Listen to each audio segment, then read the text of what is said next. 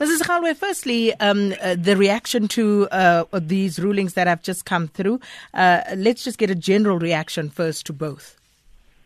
Well, uh, the public protector is disappointed with both uh, those rulings. And uh, let's start with the Vrede case.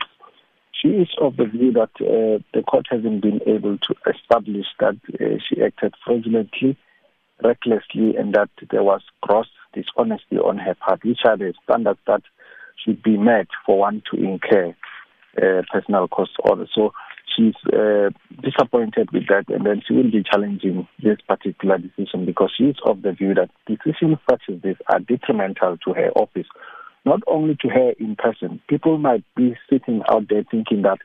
Uh, you know, they are dealing with the public protectors in Advocate Mkhwebane, but what they are missing is that there will be precedent set by these judgments, and all other public protectors who will follow her when her term of office comes to an end in 2023 will be faced with the same issue where they will have to consider uh, the decisions they make as part of investigations thoroughly because there will always be the threat of a personal cost order hanging above the head of the person of the public protector who must make this kind of decisions.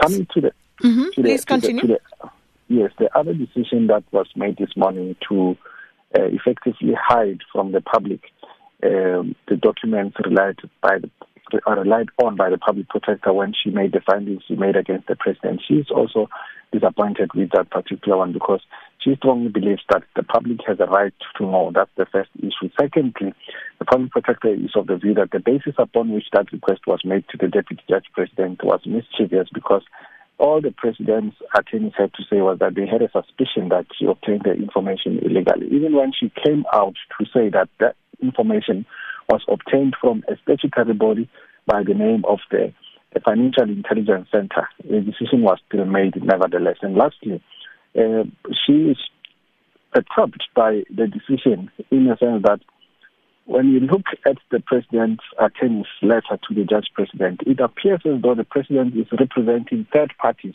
And by third parties, uh, she refers to the donors who, up until now, have not come forth to say they are opposed to having that information out there. Now, it is strange that the president appears to be representing and protecting them when he has consistently indicated that he took a deliberate decision to not know who is funding and so forth. Now, it is strange that uh, he appears to be protecting people he does not know.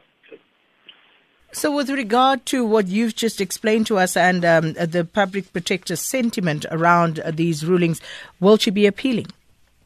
She will appeal definitely in the Vrede matter because, uh, as I said, it goes to the heart of what this institution does. Uh, the public protector doesn't just haphazardly decide to, you know, pursue matters in court or litigate because uh, we are very short of resources. But where it is clear to her that, uh, you know, the decision taken will have a negative impact on the work that her office must conduct, she does go to court uh, with the hope that uh, a different court will arrive at a different conclusion because left unchallenged, these things will paralyze the office. And and speaking of uh, paralyzing the office, but also paralyzing the public protector, one would imagine, at least financially, uh, in that Bankorp matter in the Constitutional Court, uh, she had to pay something in the region of nine hundred thousand rand in legal fees uh, out of her own pocket. Uh, you know, has she already complied with that? What are the uh, rather the arrangements regarding that particular situation? Well, she has not yet done so because that bill must be taxed. There's a process that, uh, um, you know, must be embarked upon to tax that bill, to go line by line uh, and ensure that uh, what eventually makes the bill is was correctly arrived at. And once that process has been seen through, the public protector then will start the process of making arrangements to pay. She has taken note of the fact that there is a, a group of members of the public who, out of their own volition, decided to uh, crowd fund, uh, uh, so to speak, and uh, she she is heartened by you know those efforts uh, because people that did that out of their own will without her asking them to, and it shows the their character, you know, the spirit of Ubuntu and so forth. But she has not taken a decision to accept that kind of uh, donation or sponsorship from the public because it might create problems for her. She has referred that matter instead to her legal team uh, who will advise her on the propriety of accepting that kind of uh, a donation or otherwise. And um, Oupa, with regard to um, the ruling to conceal the record of evidence that was presented by the Public Protector's Office at how she arrived at uh, her decision with regard to the CR17 campaign funding, what is going to be the next step for the Public Protector in that regard? Because one of the arguments that was put forward was that the information was illegally obtained. Well, as I stated, um, she she's disappointed with that, uh, but she has not taken any decision to challenge that particular matter. As we understand it, uh, it's an interim measure while the presidency's uh, legal team goes through the record with the fund comb, you know, to establish what exactly was the public protector in possession of. And at the later stage, the deputy chief, I mean, the deputy judge president will have to revisit that matter to see whether or not to conceal them into perpetuity. But she has not taken any decision at this stage to challenge that matter, except for those points that she raised as the basis for her disagreement with that decision. Oupa Segalwe, let's leave it there. Thank you so much, uh, Public Protector spokesperson Oupa Segalwe. And another two blows in quick succession for the Public Protector today.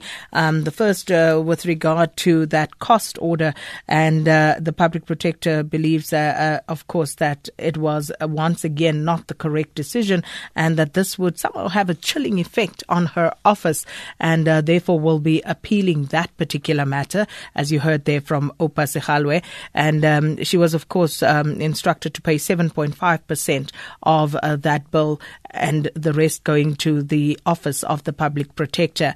And then, uh, with regard to that matter um, between the Public Protector and uh, President Cyril Ramaphosa, with regard to the record of the CR17 campaign, that uh, again another ruling going against the Public Protector, where the uh, the High Court in Pretoria again ruled that uh, in the president's favor that the campaign records will be sealed there, but uh, again, will it be sealed, you know, uh, uh, uh, temporarily, or will there be a process to have that lifted as well, is what we'll wait and see.